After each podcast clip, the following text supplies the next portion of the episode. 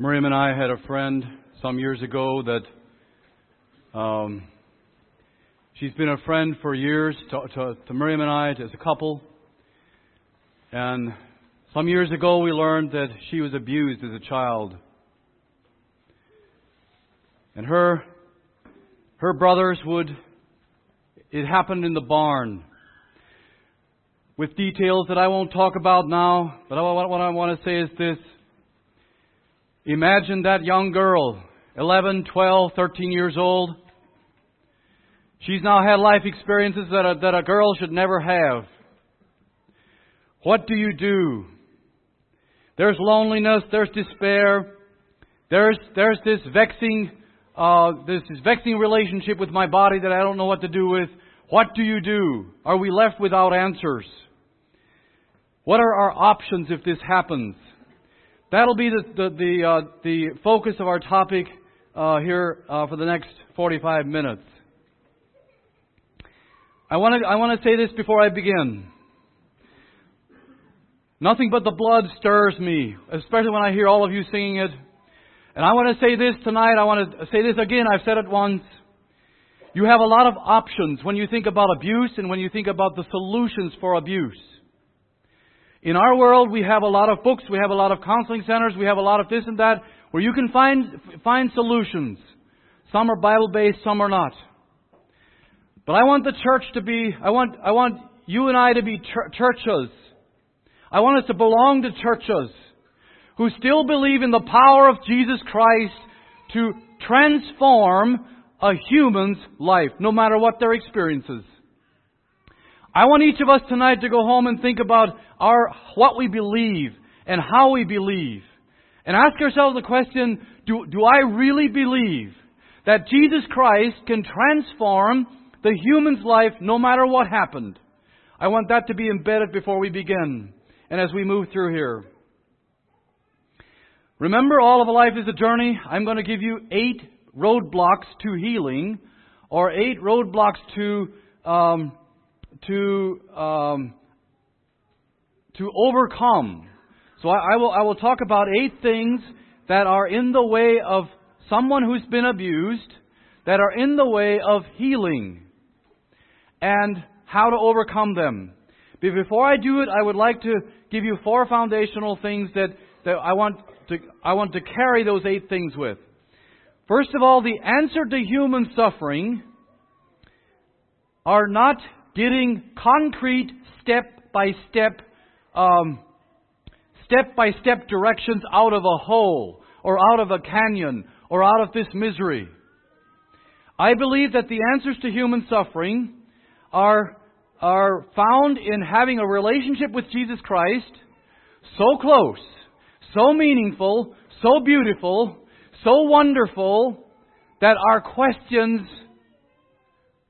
don't have to be answered. Let me say that again. Because that's a premise that, uh, that's a premise that I live with as I do my work, is that the, the supernatural power of Jesus Christ in a person's life can transform the human heart to the point where the relationship with Jesus Christ is so wonderful, so precious, so beautiful, that the questions don't have to be answered. And let me say this. If I had the answer to every problem that you face, if you're an abused person or you're helping an abused person, if I had the answers tonight for, to every problem, you would still be left cold without a relationship with Jesus Christ. Because I believe the answers to life's problems are more relational than they are propositional. Which means this. When we, when we, when we face a set of problems, we tend to think, okay, what's step one, what's step two, what's step three, what's step four, and finally we're out of the hole. Now I admit that there is some value in that. But if, if you're climbing the step ladder without Jesus Christ, you will end up with just more of the same, more emptiness. And if you're helping someone, let me, let me, let me tell you at the outset one of the most important things you can do to, to them or for them is you can lead them to the cross. You can lead them to God. You can show them who God is. Once a person's heart is captured up and is, is what's the word, is, is enamored by that, has, has tasted the beauty of that relationship, then the question of why and how and all of those things uh, kind of fade in the background. Number two, I've already touched on, and that is there are dangers uh, and advantages in a step by step program or a step by step way out of the abuse hole. Let me, let me tell you what the dangers. The dangers is we reduce, um, we, we take really complex human experiences and we reduce them to simple categories. Men like I do that. I feel good about that. Because I can say to you, okay, follow these 10 steps and you're out. We feel good about that because we can control it and explain it. But you know what? There's, there's things about the human, the human experience that are beyond definition. Especially when you talk about what Jesus does in a person's life. You, you just simply can't explain it all. The second danger is that we make uh, the process of test of restoring. So you do so and so and so, and if you don't become restored, you've skipped a step. Life is not that simple, brothers and sisters. I can't do that for, for you tonight. I can't give you uh, steps that are. I can say, well, if you haven't followed this step, and, and if you if you've gone through steps and you're not out, then you haven't done one step right. I won't do. I won't take that position. And the third thing is, and this is especially for us men, we can compliment ourselves in knowing. Some of us like to know, know, know. We just like to know. And with a step by step program, we can compliment ourselves by knowing, and sometimes we leave the most important ingredient out, and that is Jesus Christ and a relationship with Him. At risk of, at, even with all the risks, let me give you um, four steps. I told you steps are, are kind of dangerous, but let me still give you four steps. Number one is honesty. The abused person, if you want to be restored or you want to help somebody restore, be restored, we must divorce ourselves of denial and pushing this thing off and acting like it didn't happen. And we simply have to become honest before God and we have to say, This happened to me. This happened to me. The second thing is, or the second step is, the, the, per, the abused person uh, faces kind of an intense anger that this thing happened. Why do I have to face all this shame after all that abuse? After all the pain I've endured for all these years, why do I now have to face the shame of being honest with what happened? And the potential ridicule that'll come from the church and the family if I open up, especially if it was a family member. Questions like, haven't you forgiven after all these years? Haven't you, haven't you, why not forgive and forget? And all of those things. Why do I have to face all of that? Um, and uh, that anger can sometimes be, and you know, you probably know people like this. If an abused person does not speak honestly, if nobody, if nobody can take that person to the cross and say, "Here's where you find deliverance of your bondage," that anger bottles up and bottles up and bottles up. And in our world, anger isn't isn't. Um, we, we don't we don't think it's okay to express that very easily. Anger is kind of you shouldn't. And I'm agreed, you shouldn't. The wrath of man worketh not the righteousness of, uh, righteousness of God. That's true. But there's a deep felt anger that has to, we have to bring it out, talk about it, and try to resolve it. There's often anger at God, and I'll talk about that. It's a delicate subject, subject I know, but there's often this question is, God, why if you exist and you're a loving God, did you allow me to go through this? And if you, if, why if you were right there, why didn't you stop this? That's an honest question. Or the question is often framed like this um, God wasn't there. He wasn't there. Because if He would have been, it wouldn't have happened. How do you solve that logic? The third step is repentance. One of the toughest things that you do, if, if, if we're talking about being restored now. So if you sit here and you were abused, or if you help somebody walk on this journey, is when, when somebody looks you in the eye, you look somebody in the eye and you say, uh, okay, are you willing to repent of the selfishness, the self protection, the, um, the victims you've created? Would you be willing to go before God with that? And their look is like, okay, I'm the victim. Why do I have to repent? Why do I have to go before God with my sin if I've been violated? That's a, that's a tough question, but it's an important step. And the, the, the fourth step, of course, is restoration. Remember, this is what God wants. I think I can speak for Him tonight when I say these, these words that God wants temples that are holy to live in. Know ye not that ye are the temple of the, of the Holy Spirit which is in you, and ye are not your own, ye are bought with a price. Therefore glorify God in your body and in your spirit, which are the Lord's. Verses like that. I don't think I'm telling you something new, that God wants to live in holy temples. And it takes these steps, it takes honesty, it takes, it takes working through that anger at the injustice, it takes repentance to be restored. Now, I have done what I said is kind of dangerous, and that is give you four steps out of the hole of abuse. But there is some logic to that, but there's also a lot of danger to that. To that. I would like to influence you that um, if you work with a person like that, or you are a person like that, that it takes time. Time, time. If, if, you, if, if abuse, if a person faces abuse, and they stuff the abuse for 10, 20, 30, 40 years, or longer, or shorter, it often takes time before that person is really willing to come out and start the process. Just start the process. Just to trust somebody enough.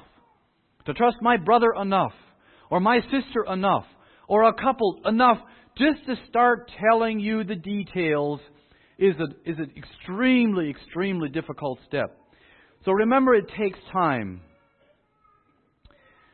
But we don't want to live in denial uh, because it de- de- denies the uh, gospel of Jesus Christ.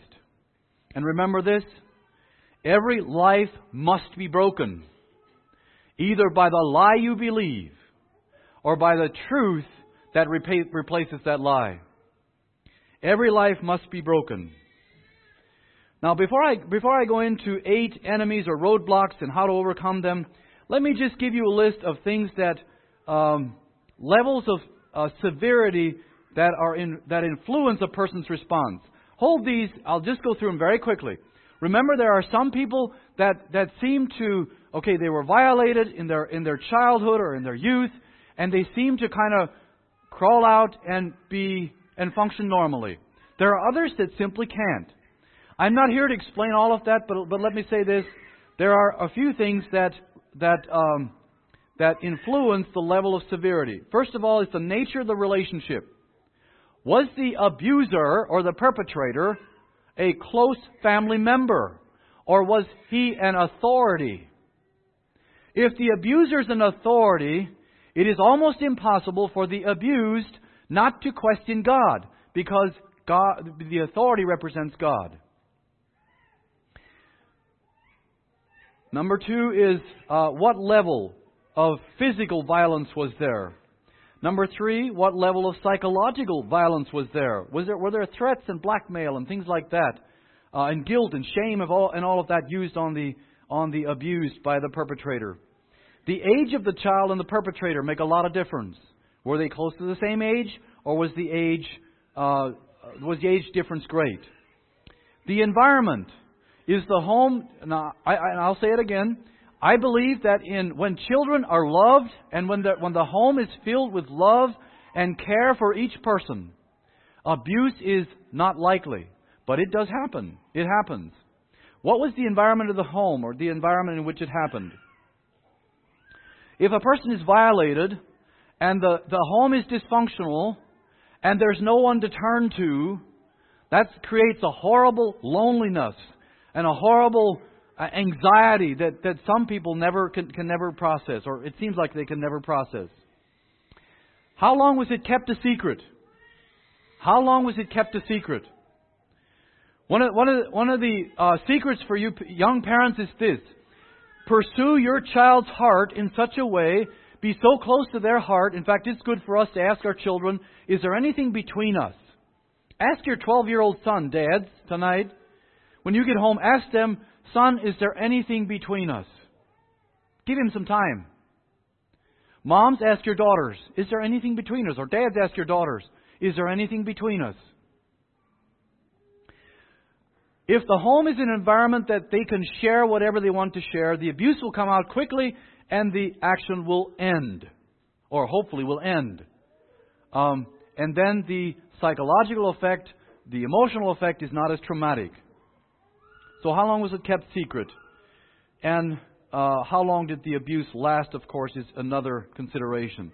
All of those things uh, measure or are indicators of how hard a person will struggle. Now, we'll move to eight roadblocks and how to overcome them. No matter what your position is this, this evening, if you're helping someone or if you're walking this road yourself, uh, it probably won't be a surprise to you to say that this, this road or this journey, uh, this, this uh, out of the abuse, the hole of abuse, is a journey. And it's sometimes a very painful journey. I'm going to identify eight roadblocks and how to overcome them. And my goal is simple that no one is trapped. No one is trapped. I don't know how you feel about being trapped, but I don't do well when I'm trapped. When I feel like I have two choices and both are equally painful and I can't decide between the two and a third option isn't open, I feel trapped. I, I feel like I'm between a rock and a hard place. And let, let me just depict it in a woman, a 30 year old mom who has four children and lives in a trapped environment where this abuse has been festering for 10, 15 years. If she continues to feel trapped during the um, the pressures of childbearing years and getting older and health health uh, struggles and all of that, she won't do well. She'll have she'll face depression, bipolar, and uh, a host of other things. Some people opt for medication. Medication is not all bad, but medication dulls the mind so the mind can so the mind can cope with what's happening because the mind can't process anymore. And uh, so this is a journey. So let's look at the first one. The first enemy or roadblock is the abuser. Now, before I begin, let me say this. Some of these roadblocks are, um, are imaginary and some are real. The abuser is a, a, a roadblock.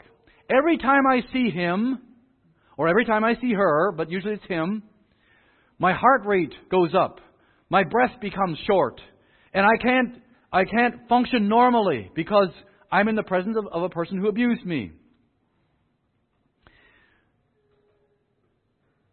And the person continues life like that, and for some reason, an abused person picks up offenses really, really easily. I would like to talk to you about picking up offenses and how that's the devil's bait, but I'll leave that. But an abused person develops a victim worldview and as such, the slightest little thing will offend her. And she'll make a pile of those offenses higher and higher and higher. But the roadblock is the abuser, or is it? Let, let me suggest this. That if, if, if uh, an abused person is 30, 40 years old, then the abuser is no longer the roadblock, the biggest roadblock. He may be one, but he's not the biggest roadblock. The biggest roadblock has now moved on the inside, not just the outside, but the inside. How do you overcome uh, the abuser? You embrace the power of forgiveness. You embrace the power of forgiveness. If, if I could take, if all of us in here were suffering from abuse, here's what I would do. I would take you to the cross of Jesus Christ and show you the most innocent person that ever lived, that ever walked this, this earth, and I would show you how he was abused, how he was treated, and we would walk there together, and one beggar would tell the other, there is hope for you. He died for you. His cross, His death, His resurrection, in, in, in all of that there is hope. There is hope. He forgave you. He spread his arms wide and, and, and his voice rang out over Jerusalem. Father, forgive them for they don't know what they do. And in that power, you can do the same thing. You can do the same thing. Let me state it very emphatically that there is not one thing uh, another human being or collectively a group of human beings can do to a person that erases the power of forgiveness. You can forgive. You can forgive. I can forgive. Often the question asked is Have I really forgiven? Have I really forgiven? There's five tests that I use. I don't think I can get them all. But first is uh, does is, is the pain going away? I'm not saying that the pain should all be gone the moment you forgive. Is the pain going away? Are you allowing yourself more more uh, involvement in that person's life? It may be slow, but is it more? I can't think of the other the others. But let just, let me just make it really simple. Forgiveness is not quite as hard as we sometimes make it. I'm not going to simplify it too make it too easy. But let me say this that we are we are known as a people that forgive till something happens in the church or between our families. Then we're not as ready to forgive sometimes. Let me say this: that let's let's be people who, um, you know, sometimes as Amish say that okay, we have to forgive 490 times a day. So when you think about the abuser or the uh, his actions, you forgive 490 times. Let me propose something else. You forgive once from the heart, Jesus said. You, you, lose, you, you pay the debt that his sin created. You, you say to yourself, I am willing to pay the debt of his sin. And you forgive him, you release him, you let him go. Then you hold that position. When the devil comes back and asks the question, Are you sure you've actually forgiven? You simply hold that position. You don't forgive over and over and over. If you want to tire the mind and wear out the mind and wear out the spirit, think about forgiving the same thing over and over and over and over again. I'd like to suggest this you forgive correctly once, and then you hold that position when the thought comes back. When the devil or your fertile mind brings that forgiveness back into your mind, you say, No, I have forgiven that person. That person stays forgiven. So embrace the power of forgiveness. Replace mistrust with love and care. I want to plead with you this way. If you forgive, that does not mean you trust. It doesn't mean that I, if, if, if my, if someone abuses my daughter, that, that I'll, I'll, I'll work through the, the whole, the whole thing of forgiveness and the next week I will put my daughter over there to babysit again. It does not mean that. This is what it does mean. It means that we replace mistrust with love and care for that person. That person may never be trustworthy again. Never be trustworthy again. There are such cases. I had I had an older gentleman that that told me in a with tears running down his face. He said, "When you forgive, you learn to trust. You trust completely." He was talking about somebody else's experience, not his own. And he waxed eloquent about this. And finally I said, You know what? You're wrong. And I painted a picture for him. When I got done, he said, Oh, yeah, I guess I see you don't have to trust. Or you don't have, forgive, trust is not an indication that you've forgiven. So you replace mistrust with love and care for a person. If someone has wronged me, I forgive. That does not mean that I trust that person. I can learn to trust him. He can earn trust again. That's, that, all of that is true. I'll give him space for that. But I have a soul care for that person after I've forgiven. And remember this. Usually we don't all we don't completely trust somebody or completely not trust somebody. We usually trust by degrees. And that degree can grow as we interact with the abuser. Reject the devil's bait is the next one. Offense is the devil's bait. Uh, I'm just going to say this that that I I feel extremely sorry for an abused person uh, when a, when a, when a girl is violated in her youth or in her childhood before she can decide right or wrong. It's it's so easy for that person. That person is actually a victim. That girl is a victim in the truest sense of the word. But you know, as she as she grows, as she matures, somebody has to help her to see. Don't pick up all the devil's bait as you go along. There'll be more offenses.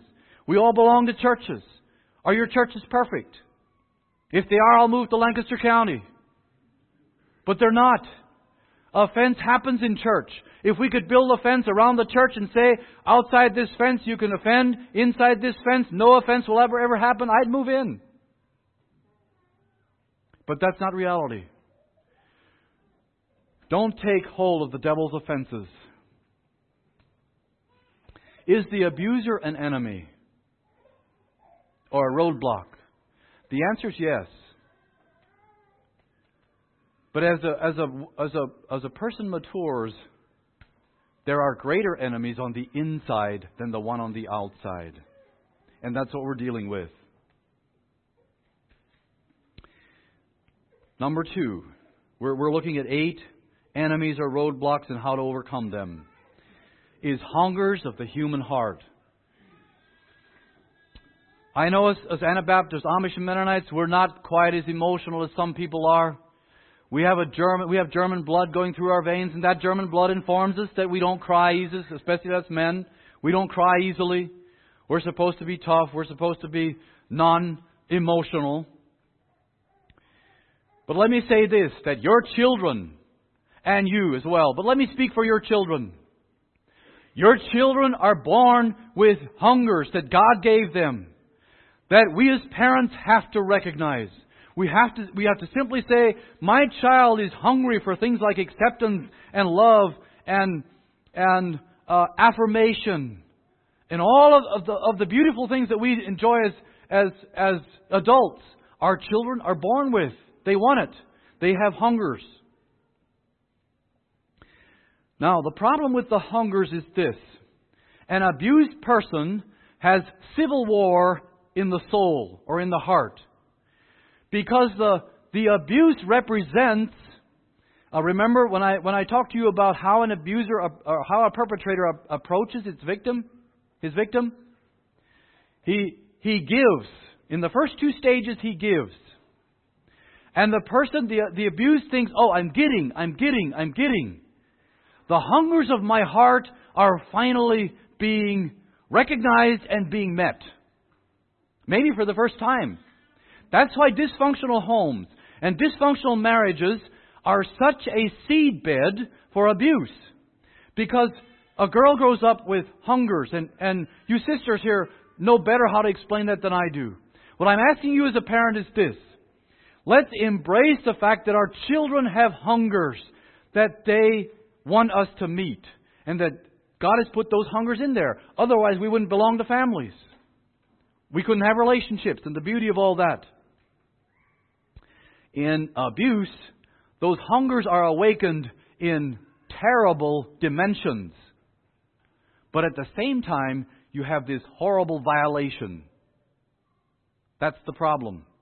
My hungers are partially satisfied. My hungers are awakened in some of them. They're awakened. They're, they're stirred. But I'm also violated at the same time. And they learn to have hatred for their hungers hatred for their hungers. I wish I didn't have to be loved by my dad. I, I wish I didn't want to be loved in my family.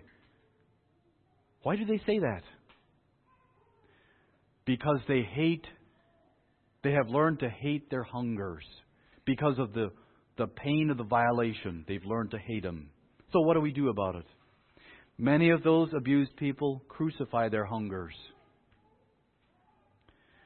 They go through life thinking that they'll never be met, and I will become I will become whatever it takes to make sure I can get through life without more pain.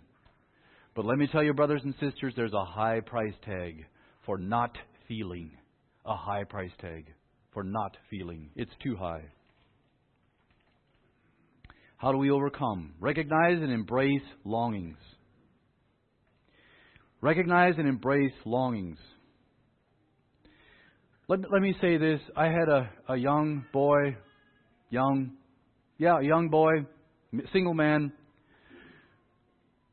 He called me the other day, and he, or some time ago, he called me and he says, Marvin, uh, and, and he, he has this description about uh, the, the couples in his church. Remember, this is a single boy. The couples in his church are, are, are so and so and so and so. And I won't really discuss the, the details of it. But he had legitimate concerns. But I wondered, why, as a single person, why are you calling me about your concerns about the married couples, and it had to do with sexual things, about the married couples in your church? So we talked, and I kind of talked him out of it, but I still wondered. A while, a, a couple weeks later, he calls again. And and he had again these vexing questions. And I said, Well, where are these questions come from, coming from? Why do you have these questions? And why don't you just, what, and in fact, I tried this. I said, Why don't you just let the married couples be married? And let them worry about that, those, those details. But he couldn't. Finally, the other day, he called me again. And I said, Okay, I have to talk to you about the sacredness of sex. When I got done, well, he, he framed it this way. He said to me, How in the world am I going to get married if it's wrong to think about a girl? Now put yourself in that position. How am I going? I have a hunger inside for the for the um, the, the relationship and the warmth that uh, a, a wife brings to, to my. I, I perceive that that a wife would bring to my existence. How can I how can I embrace that longing if thinking about a girl is dirty and I'm a Christian. You see the trap? He couldn't get over this because he grew up in a home and in a community where sexual things were dirty. You didn't talk about it. You didn't talk about it in a sanctified way, so the youth talked about it in a dirty way. There was a lot of moral problems in his community. That's the way he grew up. His only worldview was that intimacy and sexual things are dirty. And I have finally convinced him that his pursuit of a girl pleases God.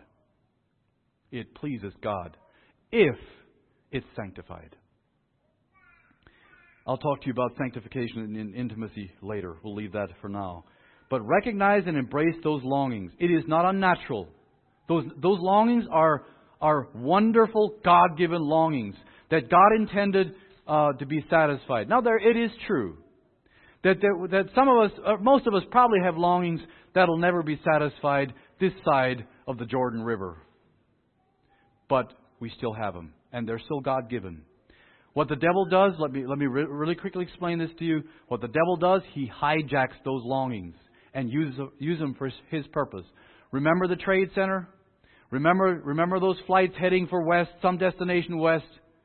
But a hijacker turned them around and made them vessels of destruction instead of transportation. That's what the devil does with our longings. What do we do with the hungers of the heart? We recognize and embrace those longings. We begin by directing your deep hungers to God. You begin by directing your deep hungers to God. Remember, I, I want us to embrace our humanity tonight in this. You and I have longings. The abused person has longings. And the only safe place where she'll never be disappointed is in her relationship with God. But often the abused person says, I can't feel God. I don't know who He is. I don't know if He cares about me. In fact, there are days I'm sure He doesn't care about me. How do you relate then? Find a person to share your deep hungers with. And help you form legitimate boundaries. There are, of course, boundaries to our hungers. We live in a promiscuous world that the only foundation you need for any immoral trash you want is the desire for it. Now, I know none of us embrace that here, but we live in such a world. There are boundaries, that is true. Legitimate boundaries. Find a person to help you uh, uh, form legitimate boundaries. And the last thing about hungers is harness your longings for service in the kingdom. This is so simple, but it is so profound.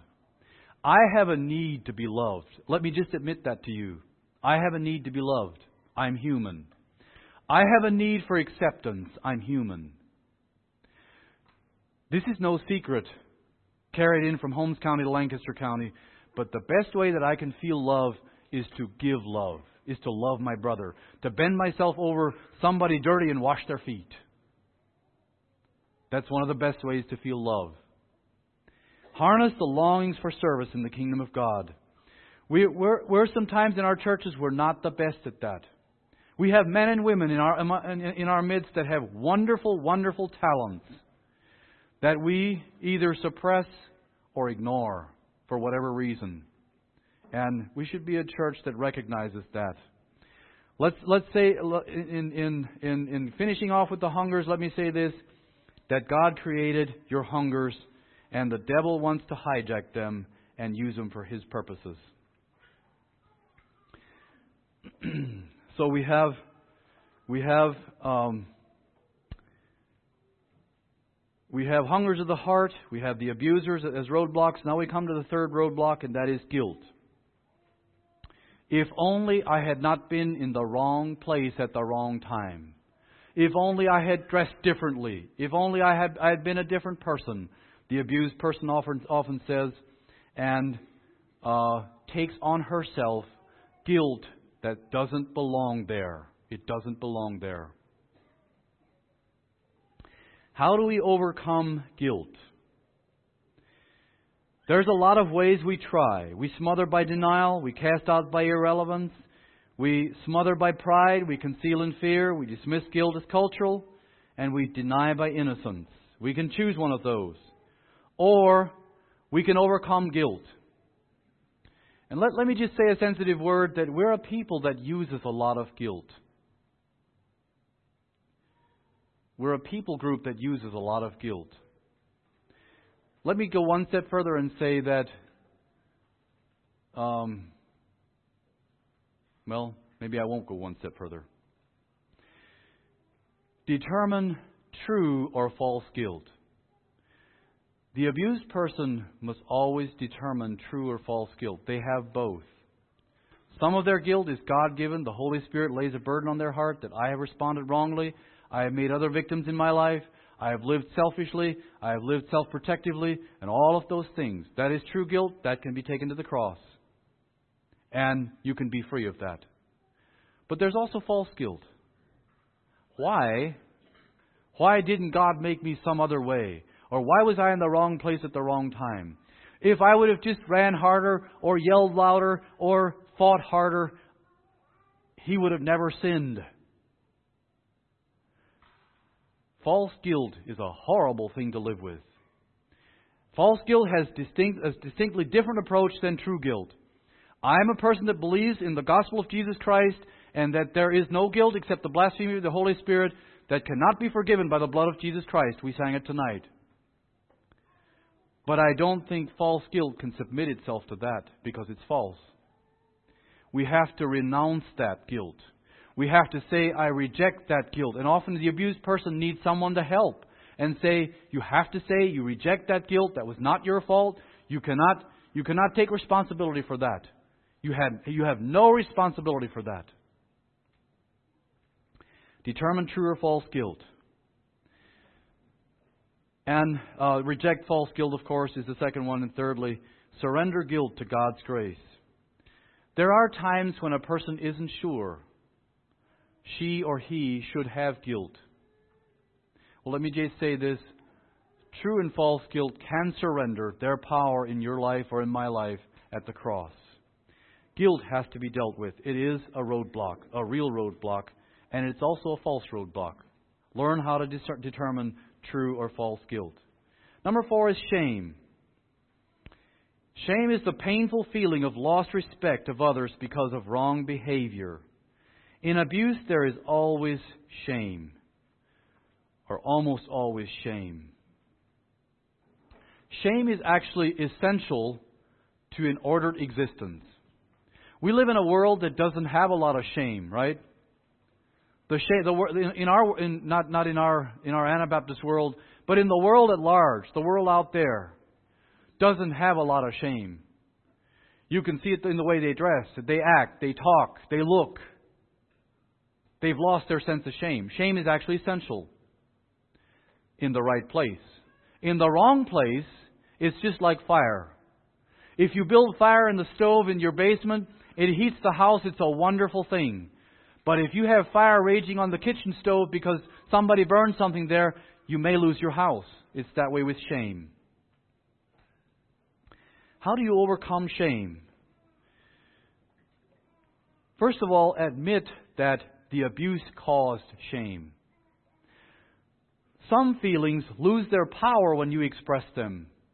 Shame seems to increase in power when you express it. And when we're abused, we, we tend not to want to face that shame. I'm going to say this it can be overcome, and we must admit that the act and its outcome was shameful. Embrace that I am made in the image of God. I want all of us to think of ourselves made in the image of God. We, an abused person sees, has a hate, love hate relationship with their body. And it's really, really tough for them to see themselves as made in the image of God after they've tried to process the abuse. But we need to embrace the fact that I am made in the image of God. Fallen, true, but I'm still made in the image of God. Embrace that you're His temple. His temple. I am the temple of the Holy Spirit. I, gave you that verse to begin with. I am the temple of the Holy Spirit. Shame needs to be a friend, not an enemy.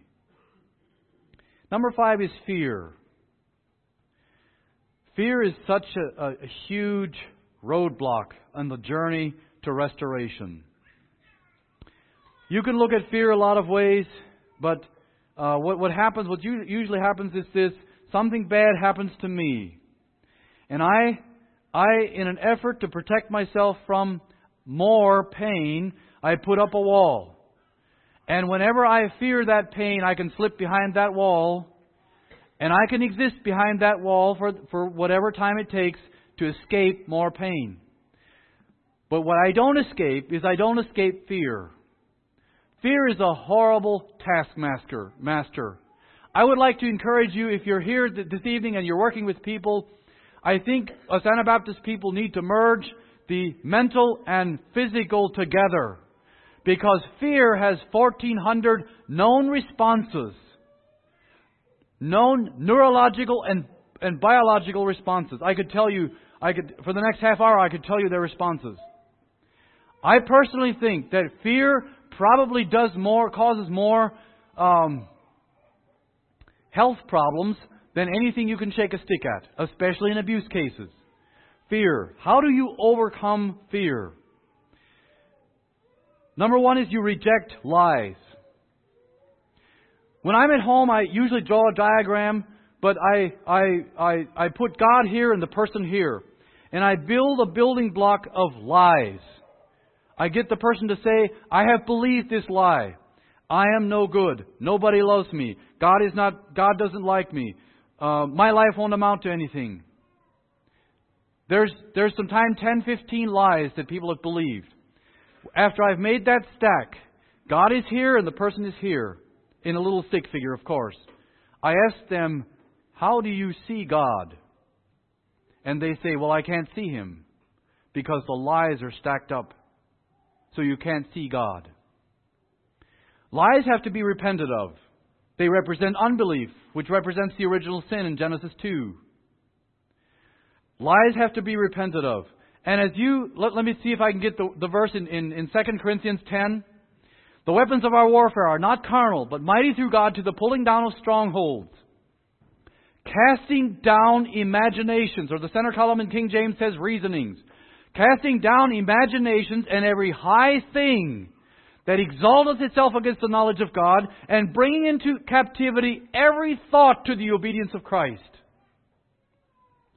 You and I are confronted with the devil's lies. When he opens his mouth, he lies. Simply lies. We're confronted with that in our lives. But the abused person is especially confronted with that. And it's really difficult for a truly abused person that has been a victim to fall before God and say, God, I'm here and I'm sorry that I have believed a lie. But it can be done. It's how you overcome fear. One of the ways you overcome fear. Cast out fear through the power of love. 1 John 4:18 There is no fear in love because perfect love casts out fear. He that fears is not made perfect in love. It's speaking in the context context it's speaking about our relationship to God, but it's also applicable to our relationship with others. Here's the way I would like to encourage you to look at it. Take the person you fear. If you've been abused, take, to put the put the abuser's face before your in your mental in your your your mind, and ask God for a love that conquers your fear. Here's a way to understand it. Let's imagine we're in school. This is a blackboard, and up here I write the, the words big F E A R fear. It is, by the way, false evidence appearing real. Fear. Now I take an eraser about this big, a black eraser, and that eraser has four letters, L O V E, and I erase fear. I am sure that most of us have relationships that cause fear. Right? We're human. If you're abused or not, we have relationships that cause fear. It is wonderful, absolutely wonderful to guide a person to have the, the love of God poured into their hearts, a supernatural love that I can't produce.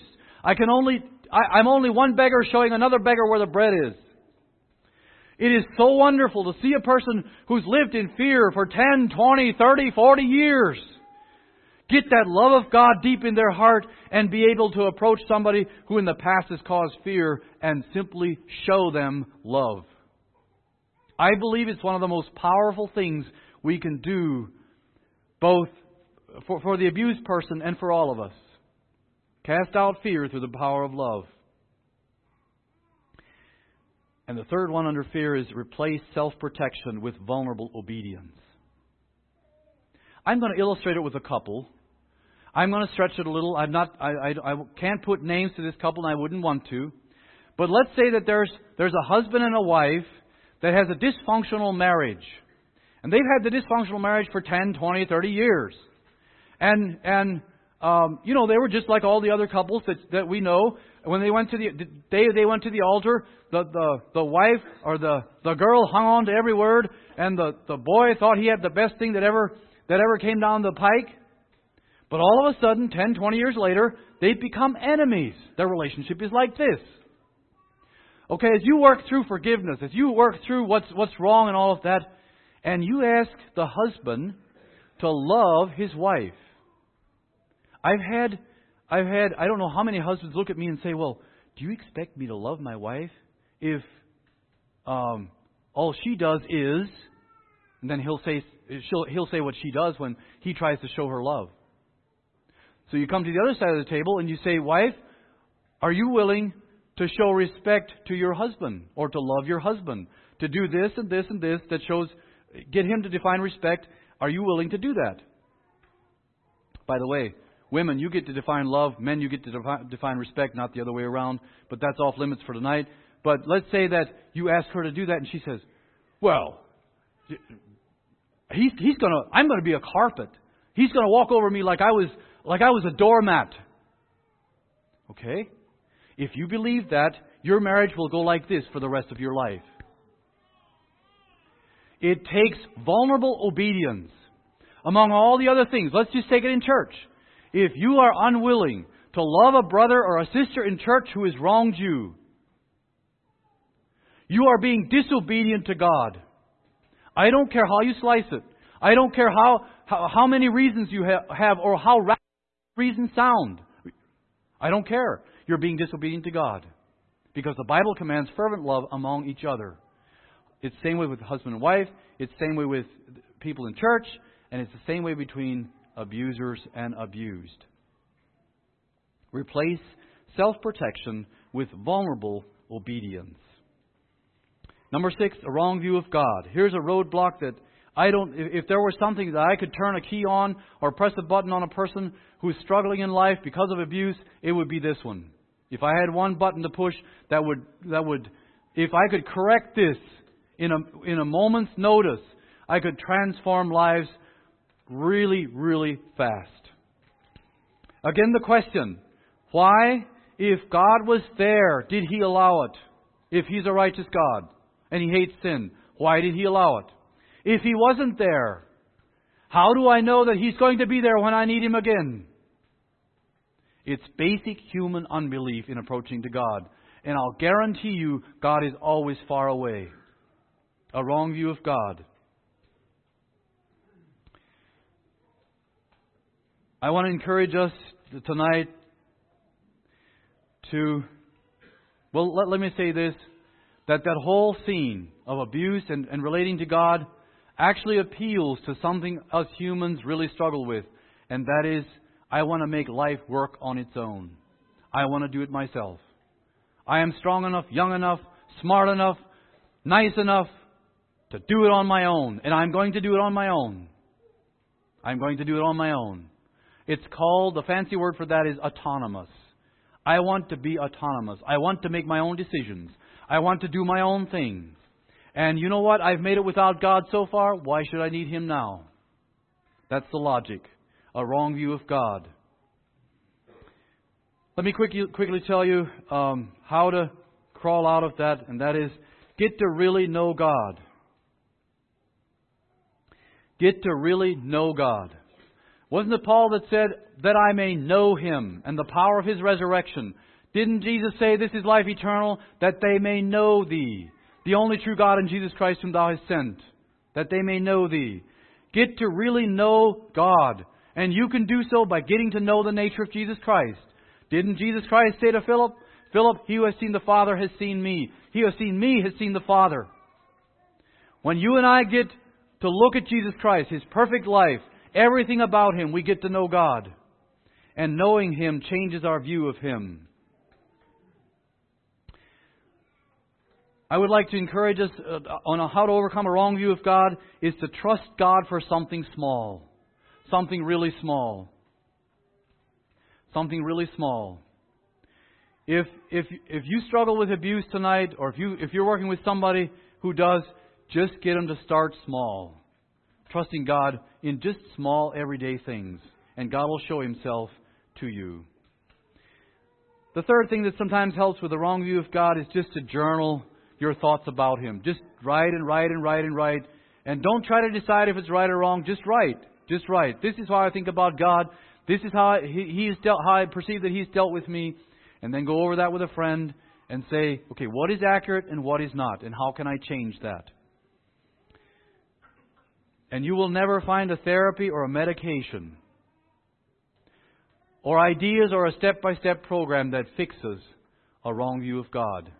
You must get in connection with Him and get to know Him personally before that problem will go away. Number seven is powerlessness. Powerlessness. Let me, let me give you the problem in the words of an abused person.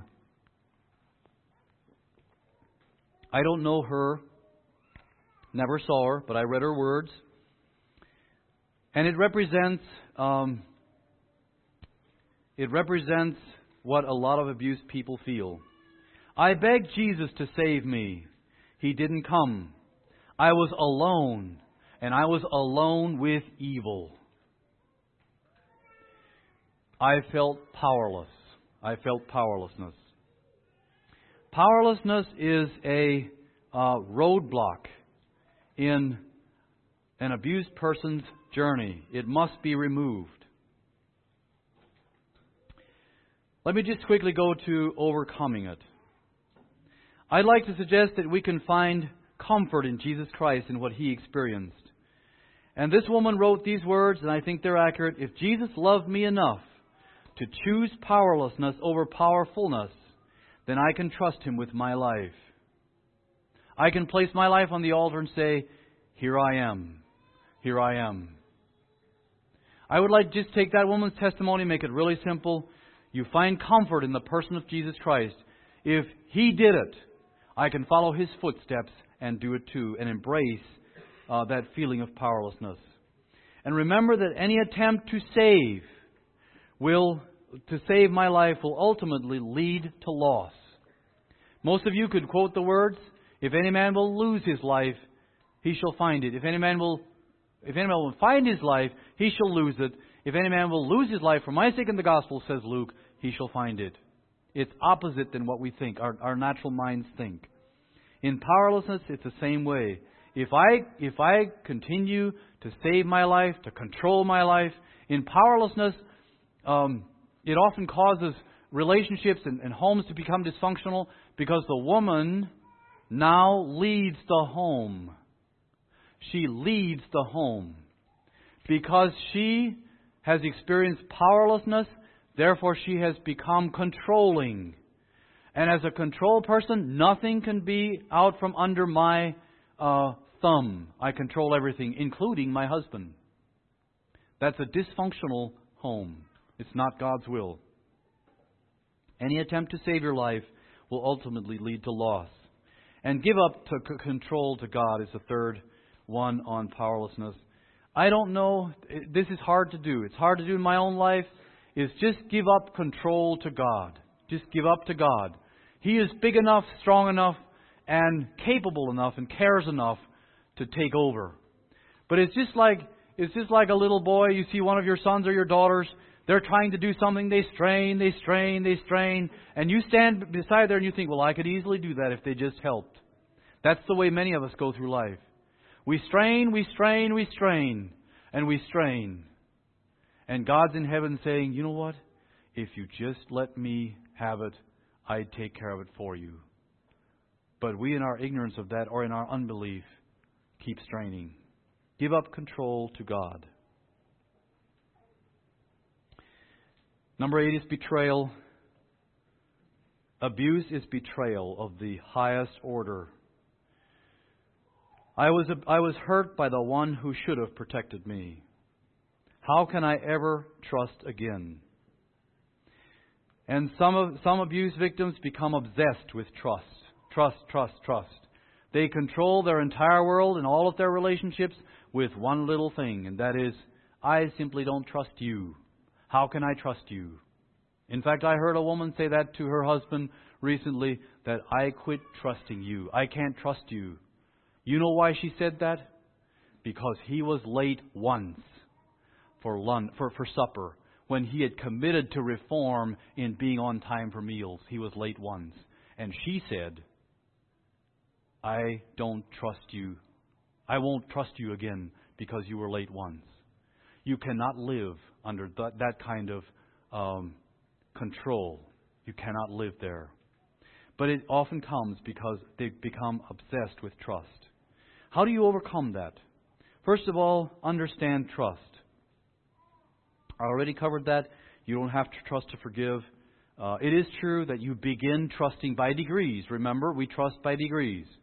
You, you probably can't say of any one person in the world, I totally, completely trust him without any reserve. But you, we all trust by degrees.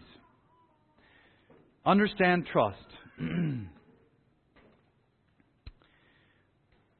be, be opportunity focused because uh, when, when, when failure happens, um, in the context of restitution and honesty, it can actually deepen relationships. The woman whose husband was wait, late for supper once after he had commit, a commitment to con, re, reform could have used that as an opportunity to say, you know what? I now sense that you're, that you're making an effort. You were late once, and it's no big deal. It's, it's okay to be late and could have put the marriage relationship at peace about that. Because he can never live up to her expectations. She will always control him, always, with that stick. He can't live perfect enough to achieve her or to, to rise to her standards if she doesn't change her standards. Failure is often a a a way God uses to um, to strengthen relationships. Don't accept fool's choice.